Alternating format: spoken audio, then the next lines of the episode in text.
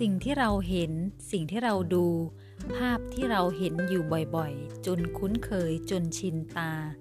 สิ่งเหล่านั้นมันหล่อหลอมความคิดความเชื่อของเรา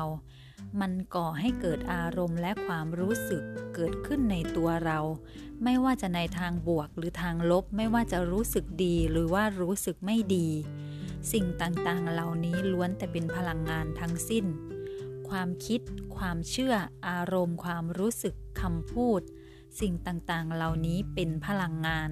และเมื่อเรารู้สึกในทางบวก หรือรู้สึกในทางลบ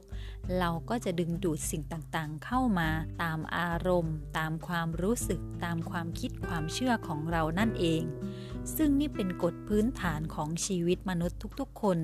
หรือเป็นกฎแรงดึงดูด ซึ่งเป็นหนึ่งในกฎธรรมชาตินั่นเอง ดังนั้นสำคัญมาก ๆ ว่าเราดูอะไร เราอ่านอะไร เราเห็นอะไรอยู่บ่อยๆ ตั้งแต่เราเกิดมา ตั้งแต่เราเป็นเด็กจำความได้ เราเห็นภาพความอบอุ่น ความสามัคคีปองดอง การแสดงความรักต่อกันในครอบครัวอยู่บ่อยๆ จนชินตาจนชินจิตใจหรือเปล่า หรือว่าเราเห็นในสิ่งที่ตรงกันข้าม เราเห็นความมั่งคั่งอุดมสมบูรณ์ในครอบครัว ในบ้านของเราในสังคมของเราในโรงเรียนของเรา ในที่ที่เราอยู่อยู่บ่อยๆ หรือไม่ หรือว่าเราเห็นในสิ่งที่ตรงกันข้าม เราดูในสิ่งที่ตรงกันข้าม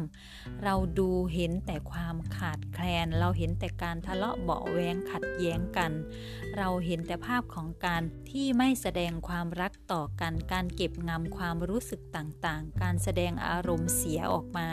การพูดถึงสิ่งที่ไม่ต้องการการพร่ำบ่นถึงปัญหาต่างๆ เราเห็นการรับมือกับปัญหาต่างๆ เราเห็นการจัดการอารมณ์และความรู้สึกต่างๆ เราเห็นภาพแบบไหน เราดูภาพแบบไหนเราอ่านอะไร เราก็จะได้รับสิ่งสิ่งนั้น หรือหมายความว่า เราก็จะนำสิ่งสิ่งนั้นนั่นแหละค่ะมาเป็นความเชื่อของเรามาเป็นความคิดของเรา และมันก็จะกลายเป็นชีวิตของเราในขณะปัจจุบันนี้นั่นเอง เราต้องตระหนักในเรื่องนี้มาก ๆ เพราะสิ่งนี้สำคัญมาก ๆ คนคนหนึ่งที่ดูที่เห็นที่อ่านในสิ่งหนึ่งหนึ่ง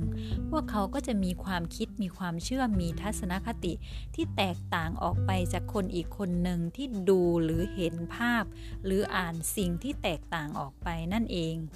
เราได้เลือกหรือไม่ว่าเราจะดูภาพที่สวยงาม ดูภาพความรักความสามัคคีความปรองดองกัน